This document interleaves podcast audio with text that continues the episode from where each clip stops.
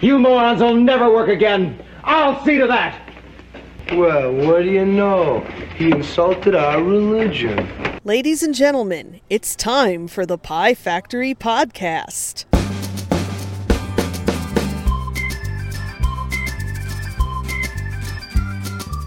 Welcome again, my friends, to a very special episode of Pie Factory Podcast. Once again, in the moderator's chair, this is James G. And to my left, not right next to me, but just a little bit away, who is going to be joining me on this festive occasion? I have to say my own name. Well, yes, you do. Introduce yourself to our someone gave me a name to use, and I forgot what it was. Since this is a rather auspicious occasion, might I suggest something dignified, like Squishy Butt? No, not Squishy Butt. Hold on. Ye Olde Sean. All day, Sean. Ye Olde. Olde. Olde. Old spelled with an E. Ye Olde Sean. You did just have your birthday.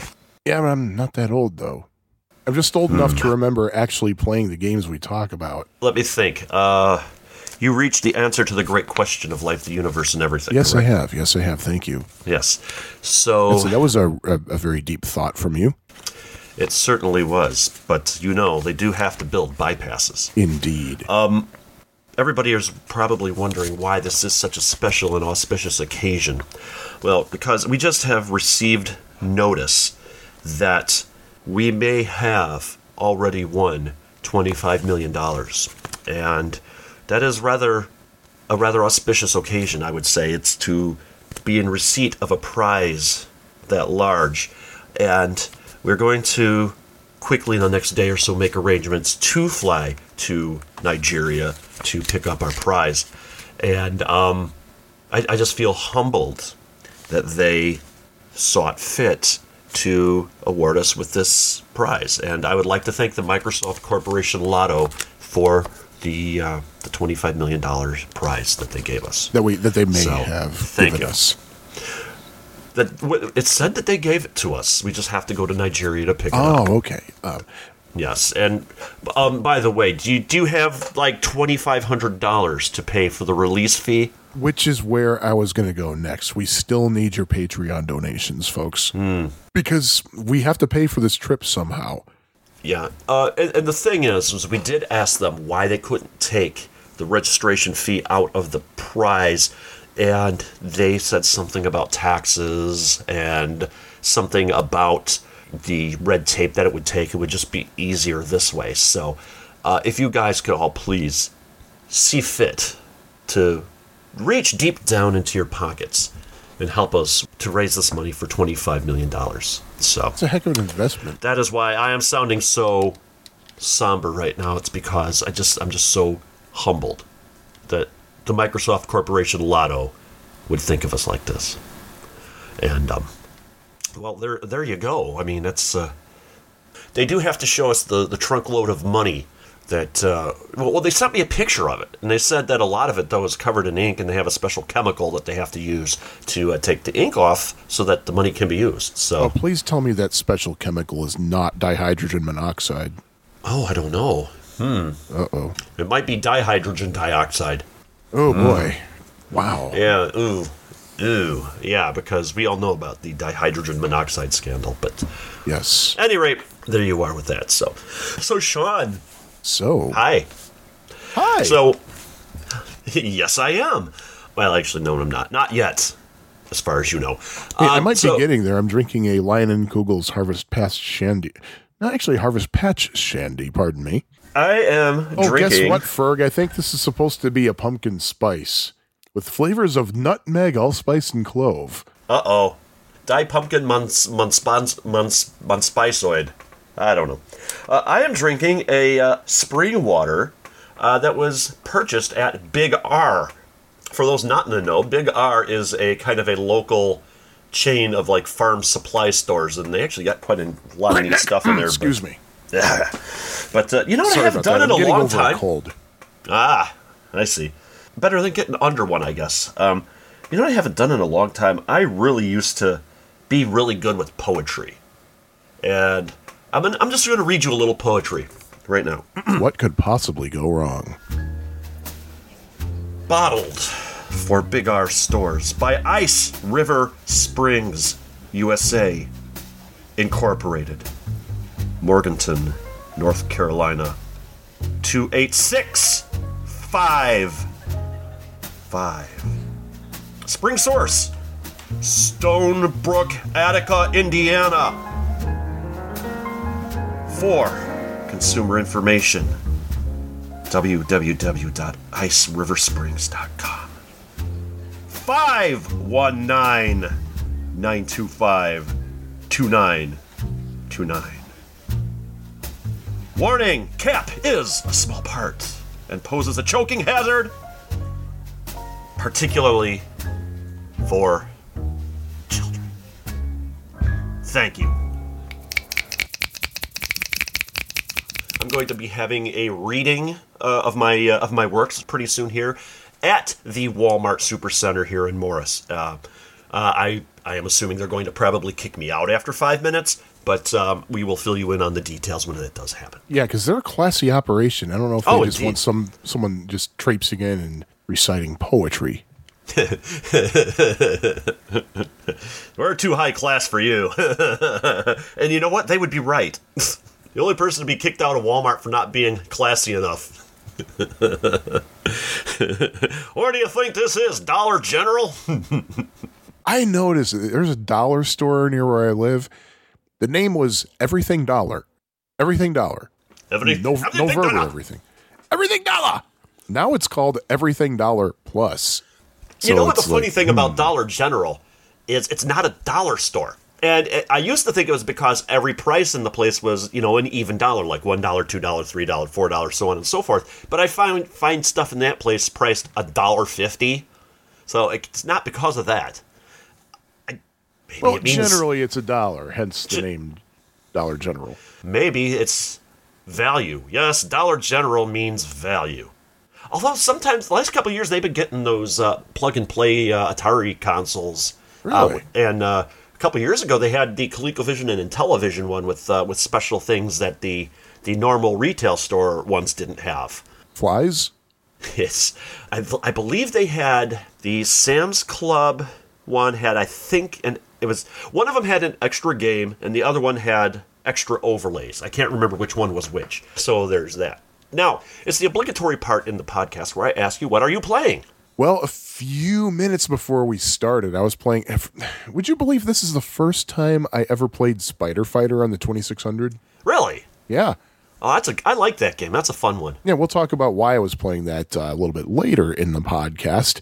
Oh, and a couple of days ago. Actually, it was yesterday. It was Monday. It was Monday because I took the day off on Monday, and I spent a little bit, but not a lot of time playing some Atari games.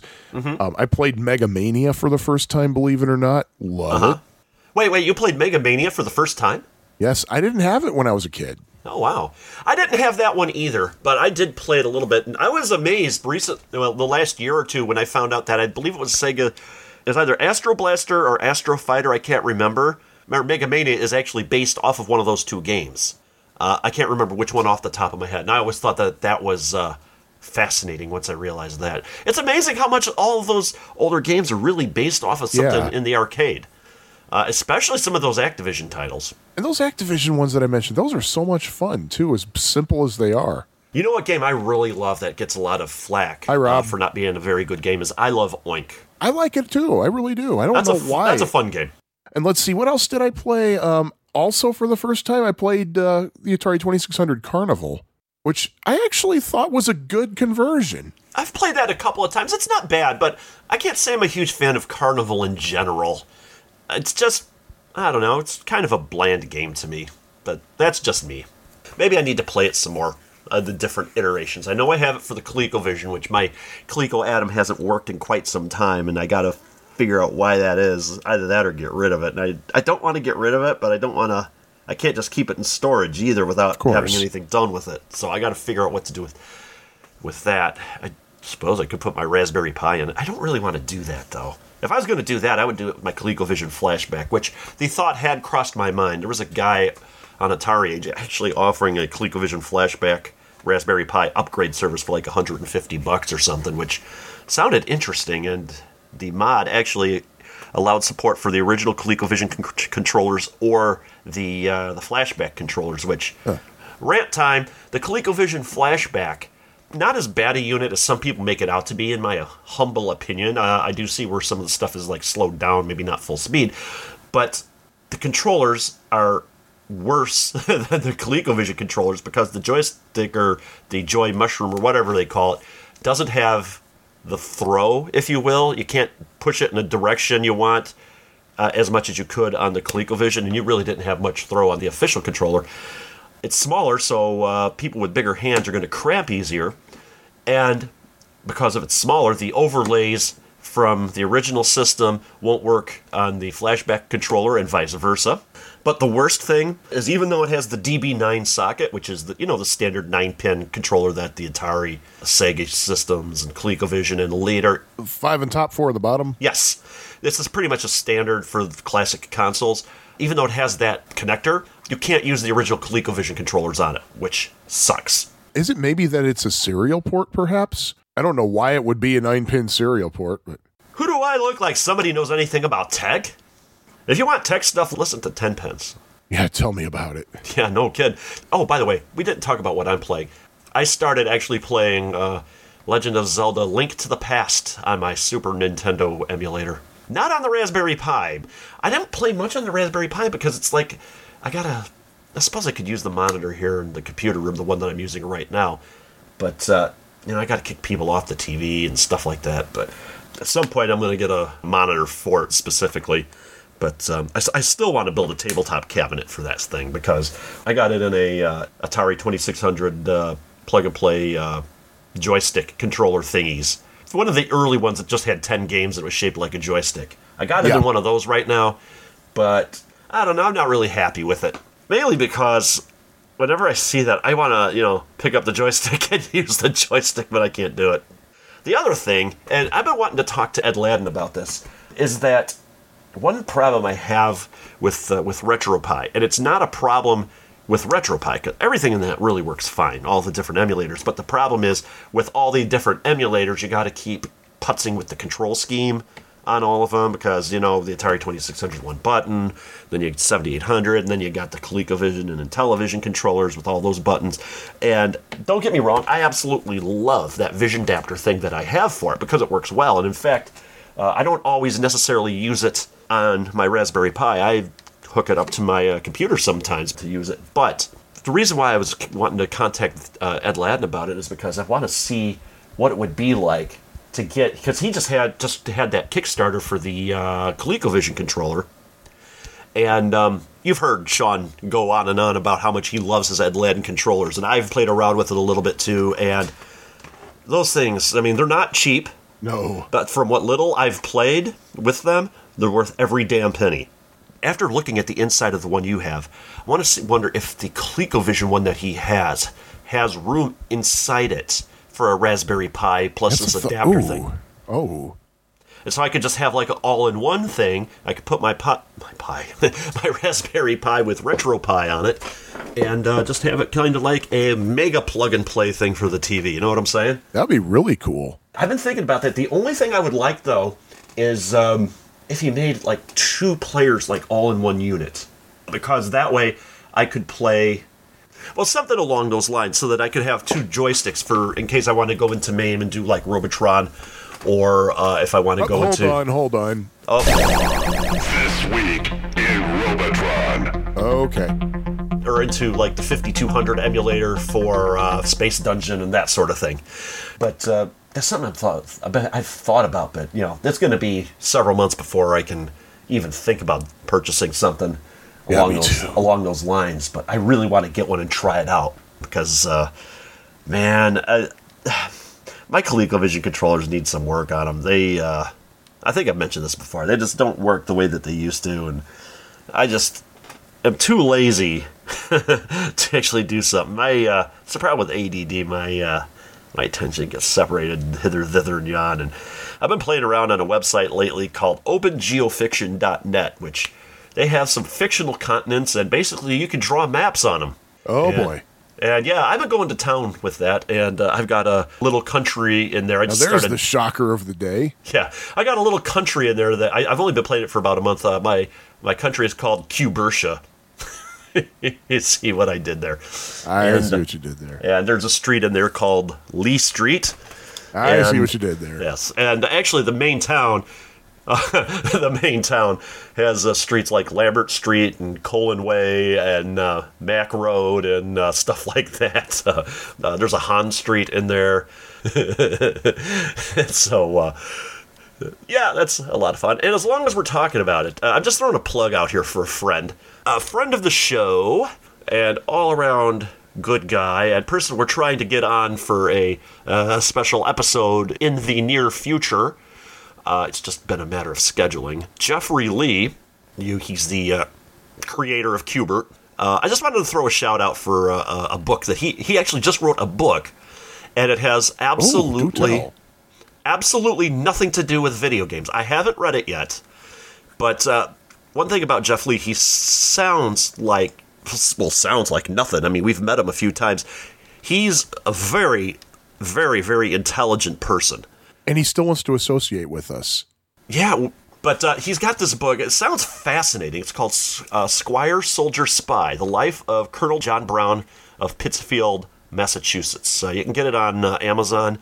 It's about America's first spy of the Revolutionary War. He's the instigator of the attack on Fort Ticonderoga. And it's a historical book. It actually sounds kind of interesting. And I had no idea he was...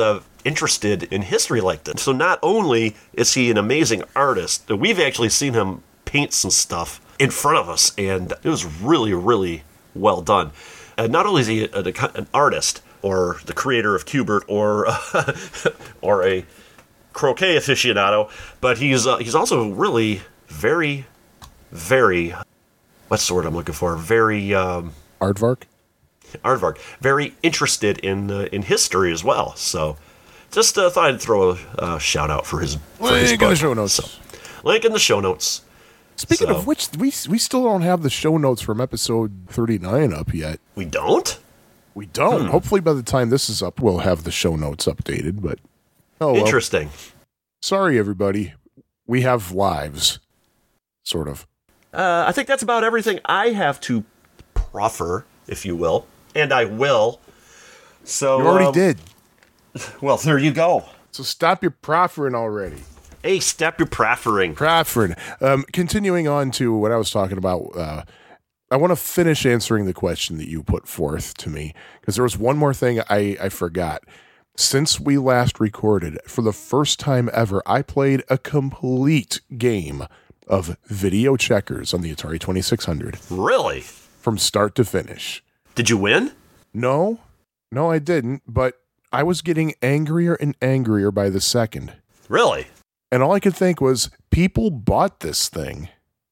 People bought it. Well, Sean, it's effing checkers. Yes, I know that. Link in the show notes. But some other stuff that I should mention. I don't know about you there, James G., but I do believe in supporting mom and pop businesses. Mm-hmm. And... since we last recorded, we got a couple of pretty tragic reminders why it's important to do that. Oh? First off, you heard us mention Tokens and Tankards before. Right. Mm-hmm. A new barcade that opened up in Arlington Heights, Illinois. They closed. They're gone. Ew. They weren't around for long. I remember King Henry VIII. My mistake. Spoke very highly of them, and unfortunately I never got a chance to get out there. Also... I have mentioned many times in this podcast a place in Chicago called Logan Hardware. Yeah. Logan Hardware is a record store in Logan Square. They have a sister business called Logan Arcade, which is a beercade, just about a block and a half away from Logan Hardware. Mm-hmm. And Logan Hardware, what I liked about it was they would give you access to what they called an arcade museum if you made a purchase from their record store. Well, they just announced they are closing the Arcade Museum. Really? And the reason is because basically they were getting fed up with attitudes that a lot of customers came in with. I don't know exactly what happened, but whoever posted this on their Facebook page said, well, after this customer threw her donations in our faces, we decided no more arcade museum. We're just going to be a record store. And I think a lot of it was people coming in insisting that they let their kids go into the arcade museum without paying and everything, as if like it's just somewhere something to drop them off so they can do something for a while, not realizing that, hey, these are 30-year-old games going 30 and older. There's a reason that they want you to buy something because the money has to go to repairs. Right. So basically, Logan Hardware is just the store now. If you want to play video games on their property, you have to go to their barcade, which means, yep, you have to be 21 years old or older. Good. Although drunk people aren't necessarily good for machines either, but at least they're not going out of business, so that's a good thing. Yeah, they're keeping the store, they're keeping the barcade. After everything you've told me about that place, I really want to get up there, but it's just... You know, that I don't really get many opportunities to get into the city. I'm in the city and I still don't get there enough. And I've never been to their barcade.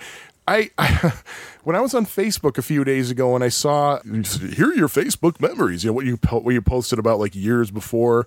And one of them, I posted a link to, I think it was an article about some barcade opening somewhere. And I said, why can't we have these in my neighborhood?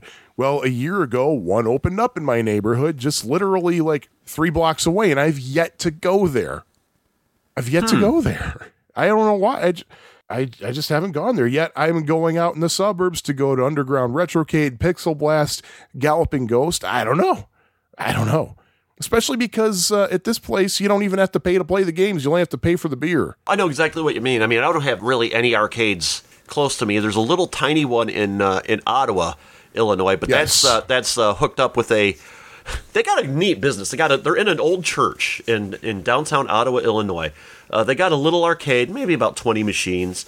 I haven't been there in a while. O-Net Gaming, that's what it's called. O-N-E-T-T, and it's not just used video games. I mean, they got a lot of used video games for pretty much every system I can think of.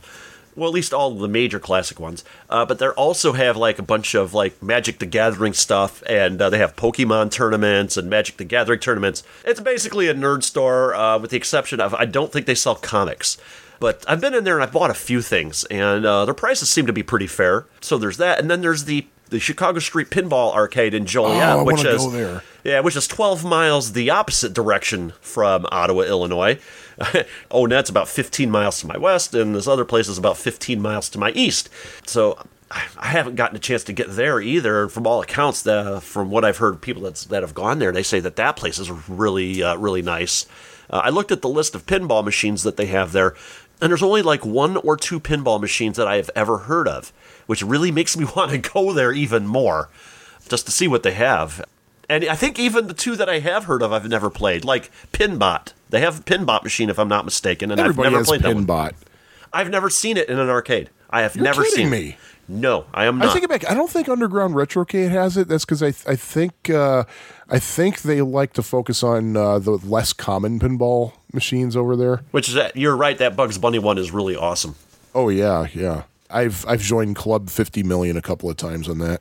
Oh, nice. But yeah, seriously, if you're listening to this podcast voluntarily, that kind of tells us that, hey, you're interested in playing these games. Please get out there and patronize your local arcades. And if you're not listening to this podcast voluntarily, we want to ask you some questions. I mean, seriously, if you're in the Chicago area, get yourself to Underground Retrocade, Pixel Blast, Galloping Ghost, and the various barcades. Portlanders, get yourself to Ground Control with a K. Those of you in Denver, get to the 1-Up. In New Jersey, go to the different Yestercades locations. Go to Silverball and Asbury Richie Park. Richie Knuckles. Go to Richie Knuckles. Go to Richie Knuckles. Go there. We really need to try to get a trip out to New Jersey just to go to Richie Knuckles. I'm going to New Jersey in November, and I'll see if I can sneak my way out there. But you suck. I'll be amazed if I can make it somewhere else in Illinois within 40 miles. You heard it here. Jimmy G is jealous of somebody who's going to New Jersey. Wow, there's a phrase you haven't ever heard before. Yep. Those of you in Manchester, get yourself to Arcade Club. Yeah, get yourself to Arcade Club, which isn't that one the largest arcade in Europe? I think that's what they say. Yeah, like they had sub 200 games, and just like the Europeans to like half-ass things. Wait, did I say that out loud just now? At any rate, I think that's all of the witty banter that we have for now. Well, wait, you don't think I'm going to be witty? It's banter anyway. It's banter on. Anyway. So, do we have any addenda and errata? Do we have any addenda errata? Yeah. Oh, well. Well, actually, we only have addenda. I don't think we really have errata, unless I'm mistaken, in which case that would be an erratum right there. We heard from Victor Marlin, a.k.a. Vertvic Viper. He heard me get angry about how people pronounce the name of the Mac operating system that is called El Capitan. It's OS 10 and not OS X. Well, he tweeted, it's actually plain old Mac OS now, not 10 or X. Pa! Well, I have a erratum for Vertvic Viper here. He spelled it capital M-A-C and then a new word, capital O, capital S. Actually, it's lowercase M-A-C and then capital O-S with no space. I was wondering if that was like a breakfast cereal or something. Mac-O's. Mac-O's with the rich taste of apple. And not only that, but this is not an errata on me because I'll tell you why. I was specifically referring to El Capitan, which is still under the OS 10 moniker. Sierra, which is the current Mac operating system, is the first operating system that is classified as Mac OS. So there you go. So there. And everyone knows El Capitan is a mountain in Yosemite National Park in California. Yeah, Yosemite being the previous Mac operating system before that one. Whoa. See what they did there? Microsoft operating systems were named after cities. There was Detroit. Cairo. Chicago was one of them. I think Memphis was another one. Well, those were their code names, but the thing is, everybody knew what the code names were, so why would they call them code names? Well, that's true. Like, oh, there's a new Windows coming out. They're calling it Chicago right now. It's like, how's that a code name? We know it, but I don't know. It's code name Chicago. A file dies every 20 minutes due to some sort of violence. Well, at least on the southern and western portions of the hard drive. Well, of course. You wouldn't want to have it right in the center of the hard drive. No. Yeah, keep it away from that. That's where the important files are. And there's an addendum I want to add, too. I'm kind of cribbing this from... You want to addend something to an addendum? Yes, I do. Well, actually, no, it's addending to 2 episodes ago when we talked about Do Run Run. Uh-huh. I was listening to the, it's not going to be the latest by the time this episode gets out, but the latest, as of this recording, the latest episode of Amigos podcast. Mm-hmm. Their topic was arcade conversions. They talked about like 3 or 4 arcade conversions that ended up on the Amiga. The last one they talked about was Do Run Run, which John Boat of Schaller says was his favorite arcade game. And this is something I didn't really realize. He said that is probably the longest interval between arcade release and official home release. Really? Because Do Run Run came out in 1984 in the arcade. It came out on the Amiga in 1990. We're not talking something like, you know, you had Robotron in the arcade and then, say, years later, Robotron X on the PlayStation. We're talking straight up official port. Straight up official. It wasn't a homebrew or anything. It was real. And it was the only Mr. Do game ported to the Amiga, despite the fact that Mr. Do's Castle and Mr. Do were much more popular in the arcade. I'm just thinking through things here. There was Mr. Do on the Super Nintendo, and that didn't come out till like 92 or 90, I think. Well, I'll put it to you this way. The longest interval between arcade release and first official home release. First official home release. Okay. Well, that makes a little more sense then. Yeah, that's at least what I am inferring from what John was talking about. I see. Have you any addenda errata? I don't want to hog the whole segment. Well, I usually hog everything anyway, so. Oh, that's not a hog. Sorry. I need to find whatever happened to Vernal the Wonder Pig. He needs to keep Mr. Rabbit happy. Yeah, I generally hog everything anyway, so especially if it's cheeseburgers or chili or pizza or just food in general, and I need to stop that if I'm going to lose weight. But no, I'm good. So. All right. Shall we move on? All right, yeah, let's what's the blender thing we have to say about addenda and errata? Let's put addenda and errata in the blender and hit liquefy. Yay! So what do you want to do now, Mr. Moderator, host person?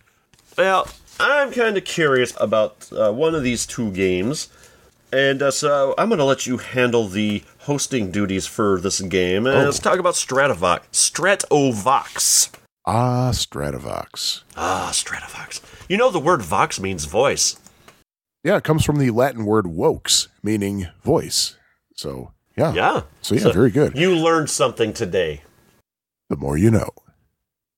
Now, and knowing is half the battle. About Stratovox, it was released in Japan in May 1980, courtesy of our friends at Taito. And elsewhere, it was released in August 1980. Sometimes it is called Speak and Rescue. Why is it called Speak and Rescue sometimes? Well, first of all, you have to rescue something. Specifically, you have to rescue astronauts. A name like that, I think of the little speak and spell from Texas Instruments. Well, yeah, that's the fourth in the series. It was the least successful, even less successful than Speak and Read and Speak and Math. But Speak and Rescue, why is it called Speak and Rescue? Well, because it has a voice in it. Now, most sources I've found say that the voice is synthesized. It sounds actually digitized to me. Stratovox is allegedly the first arcade game that has some sort of audible speech in it. It will say things such as, "Help me. We'll be back. Very good. Lucky."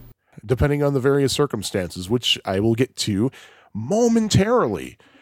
The way that Stratovox is, I'm going to have to explain this a little bit because this isn't a very common game. It wasn't terribly successful, but it's a lot of sources say that it's kind of like Galaxian, which in a way it is.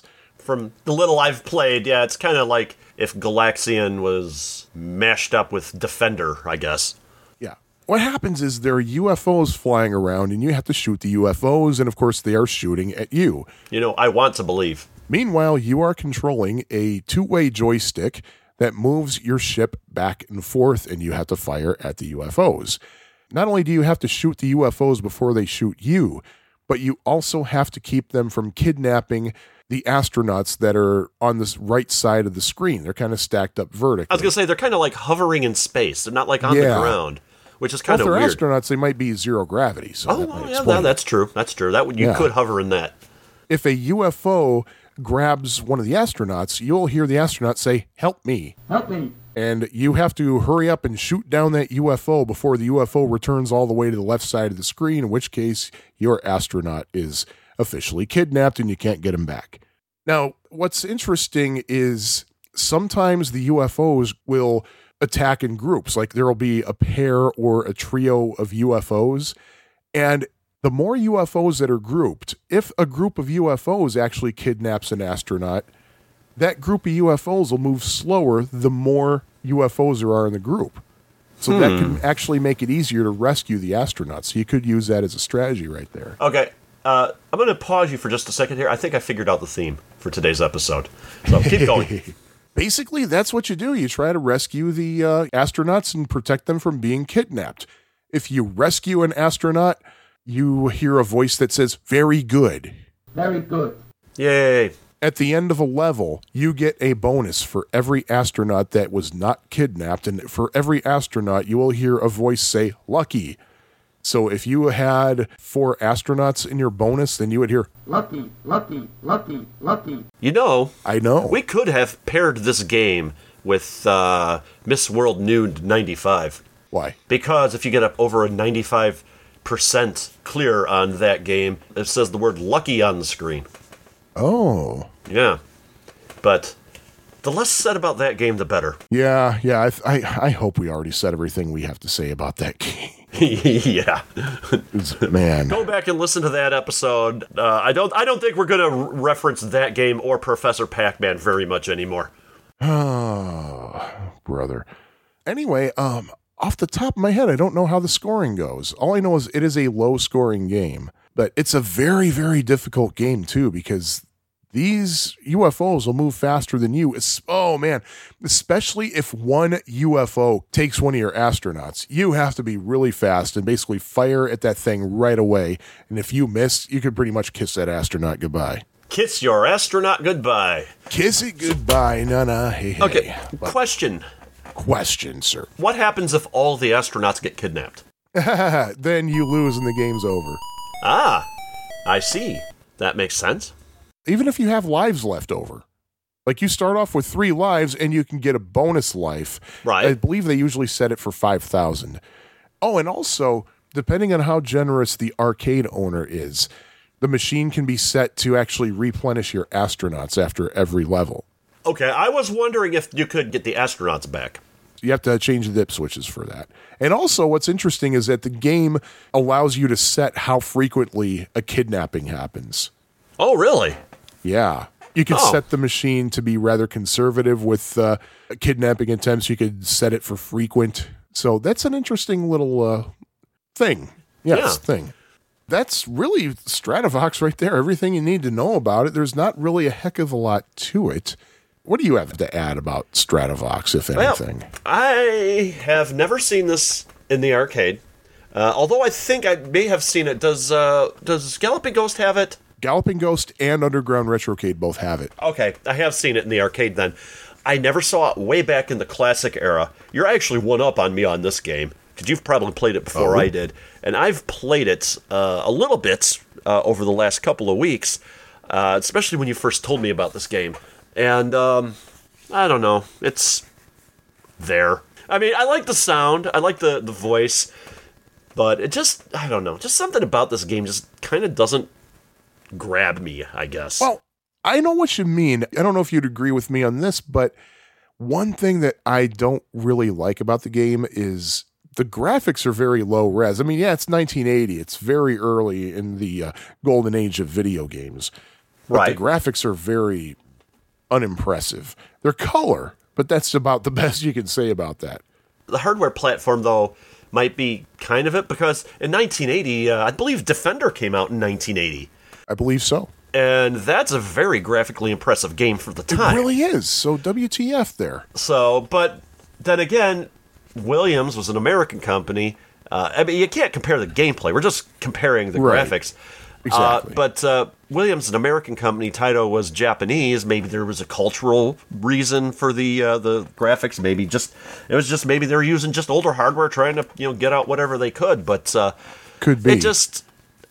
But then again, I mean, you criticized Phoenix for not having the best graphics in the world, and I thought that for the time they came out, they were quite spectacular. So your mileage may vary. When I play Stratovox, I immediately think of Phoenix. The graphics remind me so much of the Phoenix graphics. The game is reminiscent of Phoenix in many ways, I would say. But I think Phoenix is the much superior game, personally. But that's just me. Sometimes it reminds me of Scottsdale. Sometimes it reminds me of Prescott. Or Rim Village. Wait a minute, that sounds dirty. That's a town in the Grand Canyon. However, having said that the graphics don't really impress me, what does impress me is the voice on there. The voice is very good for the time. It's very good, period, boy howdy. If you've only played Stratovox and MAME, you are not hearing it right. You really aren't. Because the voice absolutely sounds terrible and digitally distorted in MAME for whatever reason. Really? And yeah, it really does. Well, everybody should know going into, playing emulation, you're not getting the full experience. You're not getting the game played in the way it was meant to be played in more ways than one. They get really, really close with it, but people do notice differences.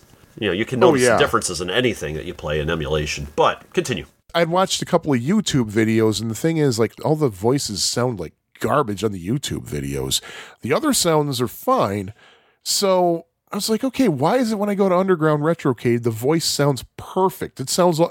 See, I can't tell if it's digitized or synthesized. I would not be surprised if it's actually digitized because it's that clear.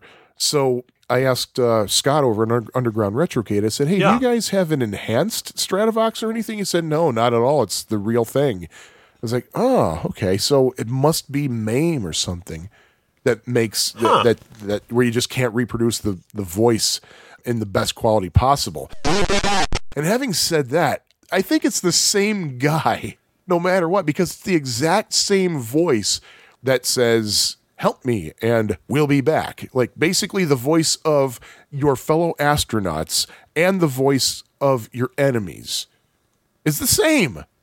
It sounds like a guy with a Long Island accent or something. You know, I have to say, I'm just looking at a picture of the cabinet right now. And again, we don't generally mention the cabinets, but I'm looking at the marquee. The marquee is actually quite nice. And it's funny. There's one alien is shooting a beam toward a human, and the human is saying, "They've got me!" And then one of the astronauts is firing a gun, and he's saying, "This is unreal." So, neither of which is actually spoken in the game. No, they're not. So go figs. And of course, the original version in Japan has a Japanese voice that says "Tasukete" instead of "Help me." So really, is there much more to say about Stratovox? I don't know. Personally, I think Stratovox is a much cooler title than Speak and Rescue. And by the way, I don't know. There's three different types of aliens in the game. And I'm just looking here, and I'm seeing the scoring. There's like one that's yellow and red. That's worth 100 points. And I think that's in each formation, there's one alien that actually does the kidnapping. It's one of a different color, I think. Maybe I'm not. That sounds right, actually. Yeah, and there's a yellow alien that's worth 50 points, and then there's like a bigger one. It looks like a blue and yellow alien with like a red body, and it just has question marks for the points. So that's a screenshot that I'm looking at. So yes, indeed. We never do this. Let's see if there's anything on eBay right now in regards to the game. You'd be surprised. There probably is. Yeah, and here we are. There's a Stratovox flyer folded for $8.95. And another original Taito Stratovox arcade game advertising flyer for $17.50. And the control panel. The control panel for Stratovox. Auction ends in 14 hours from when we're recording. That's $295 for that. And the bezel, $109.99 right now. Wow. And here's an arcade operator manual for it, $7.50. Another brochure for $22.50. $7.50, I hope. $7.50. Another manual. Here's one for $14 and one for $12. And, service instruction and parts catalog for Stratovox, $15. So, hey. Hey. I wonder if somebody's actually got the ROM board for it. I'm going to look real quick. Come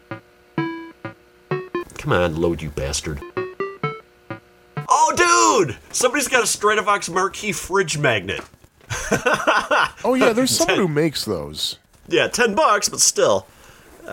Still. Oh, there's other things called Stratovox that aren't arcade games. This is a Sam's PhotoFact folder Stratovox model. I don't know what that is. There's a copy of Replay Magazine. It has Blackout Ripoff, Hot Dog, and Stratovox. Oh, by the way, the joystick is on the left. The fire button is on the right. Okay. Ooh, this says Stratovox on it, but it's not the arcade game. It might be a guitar. Oh, it's a radio. It's an old radio. Well, yeah, it says radio on it. Oh, it's a radio photo fact. It's like a manual for it. Ooh, I just happened upon this. First of all, Stratovox comes up with Spider Fighter for auction. We like to talk about home ports. Thing is, Stratovox, there really aren't any home ports. However, there are a couple of games that are dangerously close to Stratovox for various home systems, and by various, I mean at least two. The Apple II had a game called Bandits. The thing about Bandits is that it is dangerously close to how Stratovox is, and something we didn't mention is that on Stratovox, those of you who never played it, for your information, off to the right side of the screen, you see a kind of a partial view of the moon. Mm-hmm. Bandits also has that same view of the moon, has the same layout as Stratovox. The difference is that instead of rescuing astronauts, you're actually keeping fruit from being kidnapped, which is not too dissimilar from another game called Spider Fighter. Have you ever heard of Spider Fighter? Why, yes, I did. In fact, I just mentioned it. Oh, really? So did I. About half an hour ago. And that is an Activision game for the Atari 2600. And according to Digital Press, it is, and I quote, much like the coin-op game Stratovox, but without the voice. I kind of agree with that.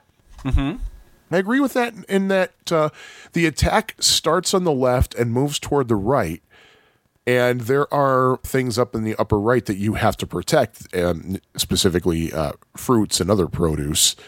The only thing is, I played several rounds of Spider Fighter. I think I saw maybe one attempt at a kidnapping. I mean, the kidnapping seems to be pretty rare. Either that or I'm just that good at Spider Fighter. Or you're playing the baby variation. There's only one variation, though, as far as I know. So maybe it's a baby variation. Do the difficulty switches do anything? I didn't check. Well, maybe you should, mister. Well, okay, I will RTFM right now. Oh, it says set both difficulty switches to A to begin. I had them in B. Uh-oh. Oh, no way. I had it in expert mode. So I was doing that well in expert mode. Well. So that's something, yeah. And the right difficulty switch, it's either straight pellets or guided pellets. I was using guided pellets on that, so... Anyway, why don't we talk about high scores in Stratovox? Why don't we? I couldn't tell you what mine is because I've played this so few times. But then again, even when I play a game a lot, I don't really record them anyway, so... Hey, there you go. Twin Galaxies set... Well, this is with the dip switches set to extra life at the first 5,000. I think that's the only extra life you get. Astronauts not being replenished and the kidnapping frequency jacked up a little bit. Robbie Lakeman has the record... Uh-huh. Robbie Lakeman has the record of 174,400. Yeah, this is not a high-scoring game. This is not high-scoring game. And that was verified August 23rd, 2013. And according to Orcade.com, in which the kidnappings are set a little bit more laid back, so you're given a little bit more mercy there. Robbie Lakeman has that record as well, performed during the 16th Annual Classics Championship at Fun Spot on May 28th, 2014, with a score of 118,950. As for me, I'm assuming this is Arcade.com settings. This was at Underground Retrocade. I believe when I was last there, 12,200. Yeah. I'm not very good at most video games, am I? You're better at more than I am. Well... You got a world record on at least one game. I don't have anything even close to a world record on any game. Keeping in mind that I have a world record on a machine of which only 7 are known to exist. So. Still. The only game I think I'm better than you at is Gyrus. And probably Xevious, and probably this. You're probably better than I'm probably better at shooter games. I'm probably better at shooter games than you are. I think you probably better Donkey Kong and Maze type games than I am. If I'm better at Donkey Kong than you are, it's only because I know the patterns. Yeah. And I still can't get past the third elevator level. We should put that to the test. See who's better at what type of game. Oh, yeah. I guess with that, are we ready to rate the game? I'm ready to rate the game. Go for it. You go first. All right. I know this is being vain, but I'd like to think that my measly 12,200 points is simply because I don't really play the game that much. And to be quite honest, the only reason I played it the last time I played it was because I thought I could just boost my score a little, which I did. Stratovox is... you definitely have to play it. You have to play it at least once, just to experience it for no other reason. And one thing that I did think of when I was reading all these comparisons to Galaxian, one of the reasons that I really don't like Galaxian and Galaga is all you're doing is you're just shooting things in the sky, and that's it. There doesn't seem to be any real purpose. With Stratovox, there is a purpose. You're trying to keep these UFOs from kidnapping your astronauts. So with that, it's definitely a more enjoyable game for me than Galaxian and Galaga. However, I can't really honestly rate it higher than a 3. I don't know. It just doesn't have that much of a replay value. I'll play maybe 2-3 games and I'm done with it, you know? So 3 continues. This game just doesn't grab me at all. I don't think it's a bad game. And it's got, you know, with the voice was kind of revolutionary for the time. And so, you know, you got to give props for that. But I just don't think this is a very fun game, at least not to me. I can't rate it higher than a 2. That's fair enough. Well, damn straight it's fair. I don't know what the hell you're talking about. Fair is fair. Did I not just say it's fair? Yeah, you did. So that's what the hell I'm talking about. Yeah. So I just got to give you an attitude because that's kind of what I do. Dang. Gosh. Vote for Pedro. So I think of that we should move on. Let's move on. And now our feature presentation. We're going to talk about the...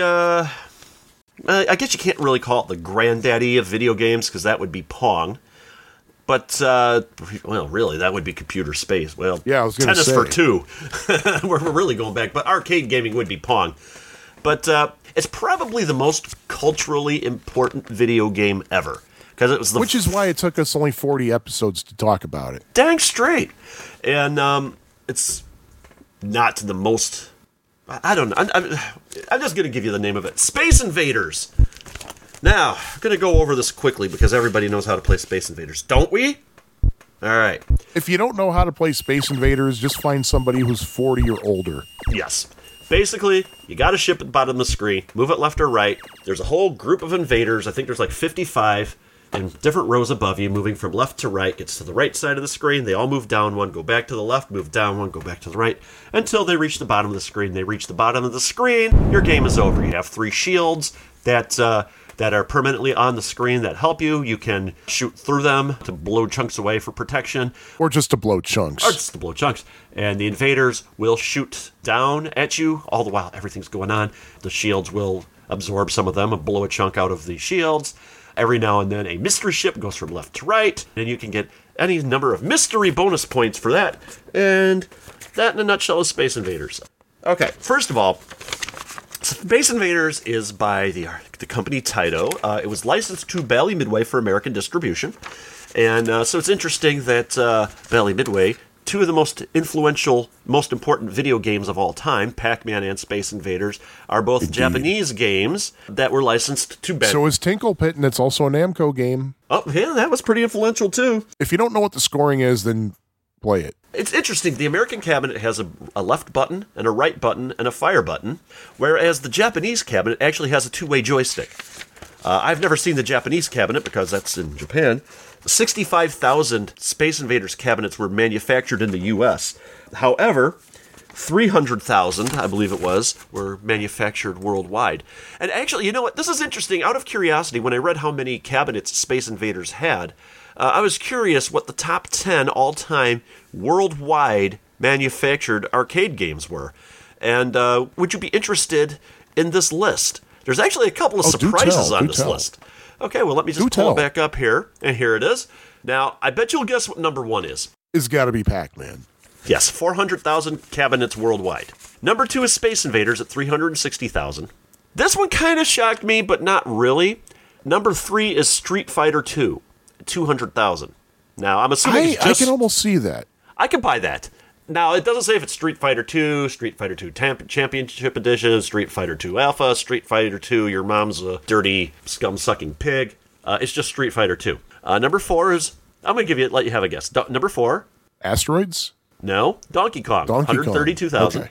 Next one is Ms. Pac-Man at 125. Now, this is worldwide. This is not just U.S. This is worldwide. Right. Asteroids is next at 100,000. Then Defender at 60,000. Centipede at 55,000. Now, and Duke has the high score in every one of them. I'm convinced of it. Now, I'm going to skip over number 9 for just a moment. It's a Sega game, but you'll never guess which one it is.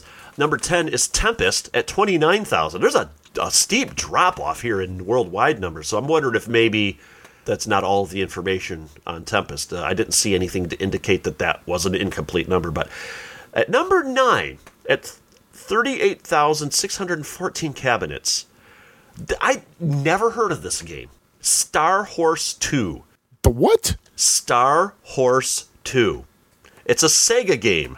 I was looking it up a little bit, and it's a Sega horse racing game, arcade game, and this is from the Star Horse series started in 2000. Then there was Star Horse 2001, 2002, Star Horse Progress in 2003, and Star Horse 2 New Generation in 2005. Star Horse 2 Second Fusion 2006, and then Star Horse 3 in 2011. In 2009, at least 10,657 machines of Star Horse 2 Fifth Expansion alone had been sold to arcade operators. That must be one of those games they put in a lot of sports facilities. Like it's a horse race. It's got to be like an off-track betting sites. I'm wondering about that. It's a horse racing game. In fact, like there was an arcade game like where you put like Golden Tee in those games. Right, Big Buck Hunter. That's what I'm wondering. There was an arcade game, and I think it was Japan only, and I can't remember who made it.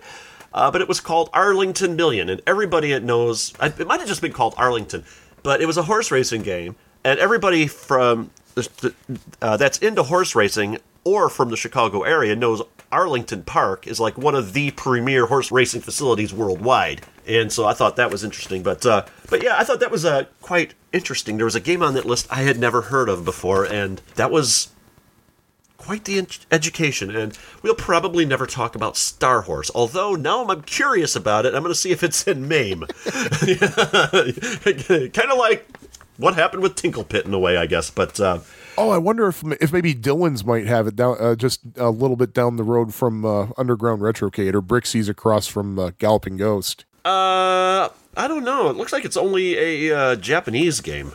Before I was so rudely interrupting myself, I was going to go on about the scoring in Space Invaders.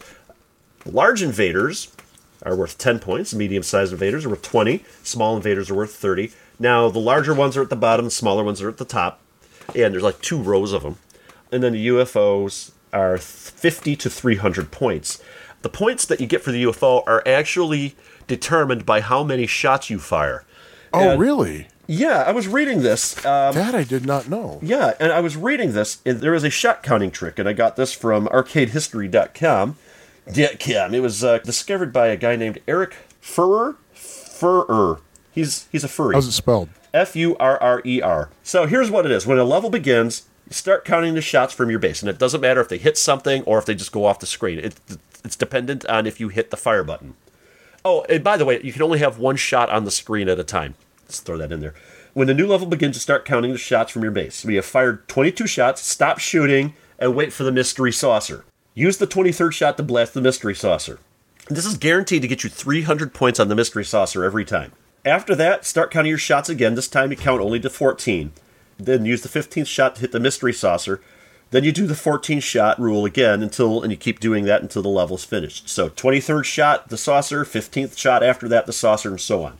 And it resets to the 23, 15, 15 on each subsequent level.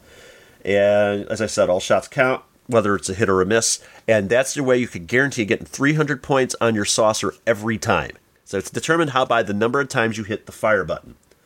Apparently there's a hidden message in Space Invaders. Oh, really? Yes. When the demo starts, you press really all the buttons on the machine at the same time, and you keep pressing them rapidly, and if you're successful, the message Taito Corp will appear on the high score. I think that is the Japanese version, though. I don't know if that's in the American version.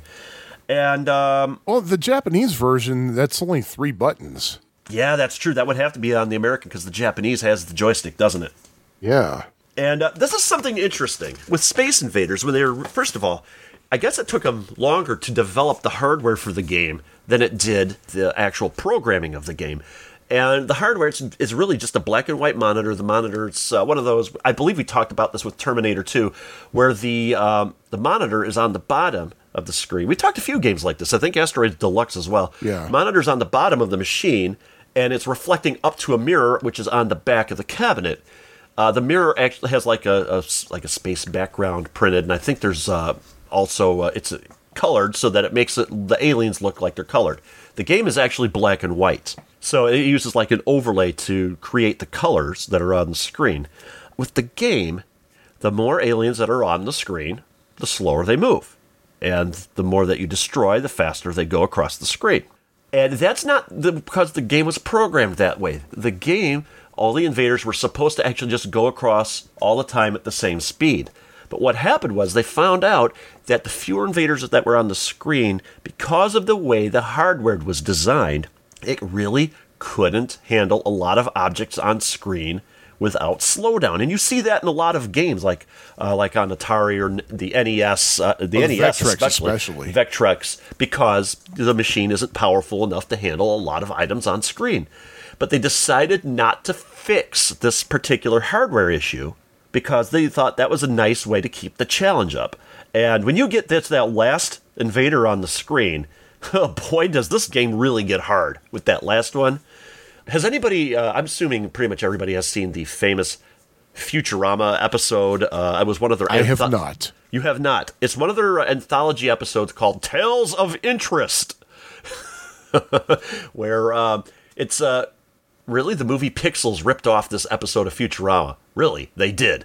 And at the end of it, Donkey Kong sends down a bunch of space invaders to attack, and the lead character of Futurama, Fry, was like, "All right, it's Saturday night. I have no date. A 2-liter bottle of Shasta and my All Rush mixtape. Let's rock." and he starts destroying all the space invaders. And at the end of it, he's like, "Oh, I could never get the last one. My brother always got it for me." And Donkey Kong was like, "Ha, you should have aimed for where the invader was going to be, not where it was." The whole reason they were invading Earth is because they needed quarters to do their laundry. So, there you go. We'll see if it's on YouTube. Probably not. Thank you, Fox. Link in the show notes. Possibly. I'm sure we could get a sample from it, though. That was a good episode. Sure of it. Yeah. That was a good show, but I never really watched it that much. I couldn't get into it. I tried watching it. I just couldn't get into it. All right, back to Space Invaders. There's not a lot to say about the gameplay itself. It's a basic, since you mentioned it, there is another Easter egg in Space Invaders. Oh, indeed. What you have to do is destroy every Space Invader except a Space Invader in the very first row. Okay. And then what happens is when there's only one Space Invader on the screen and it's from the very bottom row, it's going to leave a trail, like a blurry trail behind it. And if you're playing, we didn't mention this, Deluxe Space Invaders. Well, we're going to talk about ports and sequels and stuff in a moment, but... Well, jumping a little bit ahead, Deluxe Space Invaders, in a nutshell, is a color version of Space Invaders. The same Easter egg is in that, except the trail that it leaves is kind of a rainbow trail. And if you're skillful enough to destroy that final Space Invader, it leaves kind of this big rainbow explosion. Ah, so there you go. So, that's the Easter egg. You got to be really careful with that, though. Here's something awesome about Space Invaders. It's one of the earliest games that has some humor in it, actually. In the attract mode, it says play Space Invaders and insert coin. The Y in the word play is upside down. And a little Space Invader will march into the screen, grab the Y, take it off screen, and then bring it back onto the screen right side up. And then later on where it says insert coin, there's two C's on coin. A Space Invader will come out and blast one of the C's and go off screen. So that's kind of neat. This game's got a few little things like, maybe that's the only one. But this game continues, though. One thing I love about video games from that era is the explosions. Oh, gosh, the explosions. You love explosions. The explosions in these games from this era, with the exception of the Williams games, but pretty much all the Taito Namco games and like the Atari games, all had these nice, deep, rich explosions. Sega games also had these nice, deep, rich, booming explosions. They are a sound to behold. Man, my ADD is kicking in. There's so much I want to say about Space Invaders, and it's there's so much to say about Space Invaders. That's just the thing, and we might as well segue into ports and sequels as long as we're talking about it. I mean, because you want to talk about a lot to talk about when it comes to Space Invaders, just straight up Space Invaders. The original game was actually not very widely ported. It was only on a handful of consoles in the classic era. There's the very famous Atari 2600 port, which, if it wasn't for Space Invaders, Atari and the 2600 would not be kind of the iconic game system or iconic company. Well, Atari's not iconic anymore. Hashtag not my Atari. Every time I see something coming from the new Atari, do you see the recent thing I just posted yesterday? There's Atari branded earbuds. Yep. And earbuds? There might be headphones, but I responded with the hashtag not my Atari. And I've been... it's Atari in name only. Yes. So I created the hashtag not my Atari. Feel free to use it or not. I don't care. But if it wasn't... because I'm going to charge people to use it. Well, there you go. If it wasn't for Space Invaders, the Atari 2600 would not be the powerhouse, iconic video game system that it became. Because Space Invaders is what sold the consoles. Atari got the license for Space Invaders, and it plays similar to it. The graphics aren't close to it, and I don't believe you can blast away the enemy's missiles in the 2600 version. It's been a while since I've played it. I think you can, actually. Can you? The thing is, there are 112 variations. Yes! I cannot believe how they actually got so many different variations. That you could do a whole episode about just... Space Invader. You could do a whole 2-hour episode just about the 2600 Space Invaders and all of the different variations they had. I bet you Ferg did. Yeah, he probably did. Well, the thing is, I can imagine, as a programmer myself, I don't program games, but I'm a programmer. I can imagine that it was very easy to do because all you're doing is like set, it's probably just adjusting variables and stuff. Well, there's a little bit more to it than that though, because first of all, way back then, not only was it Space Invaders, and it played almost exactly like the arcade Space Invaders, but there were so many variations. It was probably one of the best value video game cartridges way back then in the early time. Oh, yeah. Well, as we said, the 112 or whatever variations. First of all, there were two-player variations where we're alternating or at the same time. Yeah. Which is one of the things, as we were saying, we love about some of the early Atari 7800 games. So this was like two players at the same time in some of the variations. Some of them, the invaders were invisible. Some of them, the shields would go back and forth. Some you don't have shields. Some of them don't have the shields. The invaders' bullets would kind of zigzag sometimes. Yes. And some of them you could steer your shots, or they could steer their shots, or both. And then you had the difficulty switches, which adds to it. So if you take that into consideration, you had like well over 200 different variations. Oh, and what did the difficulty switches do? If you had them set to B, your base was normal size. You had it set to A, it was double size. It made it wider. The one thing with Atari 2600 Space Invaders, the very first variation of the game is the most like the arcade. It doesn't have any of the other special bells and whistles. It's Space Invaders. But there's a trick, and I don't think I've ever played an honest game of Space Invaders since I found this trick. Put the cartridge in the 2600 and hold down the reset button. Then turn it on and let off the reset button. Whereas in the normal Space Invaders, you have one shot. Now you have two. I don't know if that works on the 7800, though. I haven't tried that yet. I have not tried that on the 7800. It works on the 2600, and I think you can fry it in the Stella emulator to get it to happen. And on the real thing, too. Frying will make that happen. But the safest way is to hold the reset button down and then power the unit on.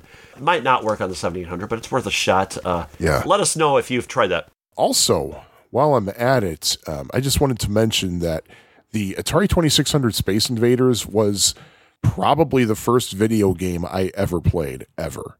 Really? Really. Oh, wow. And it's my favorite version of Space Invaders, too, to this day. For me, my first video game was one of the Coleco Pong knockoffs. I just love it a lot. I think it's a lot better than the arcade version because it has color for one thing, and it's just all around really a lot of fun. The only thing that could have made it better is if it looked more like the arcade. That was actually corrected later on in the 2600 lives. There's been a lot of 2600 homebrews and hacks to more replicate the look and feel of the arcade Space Invaders.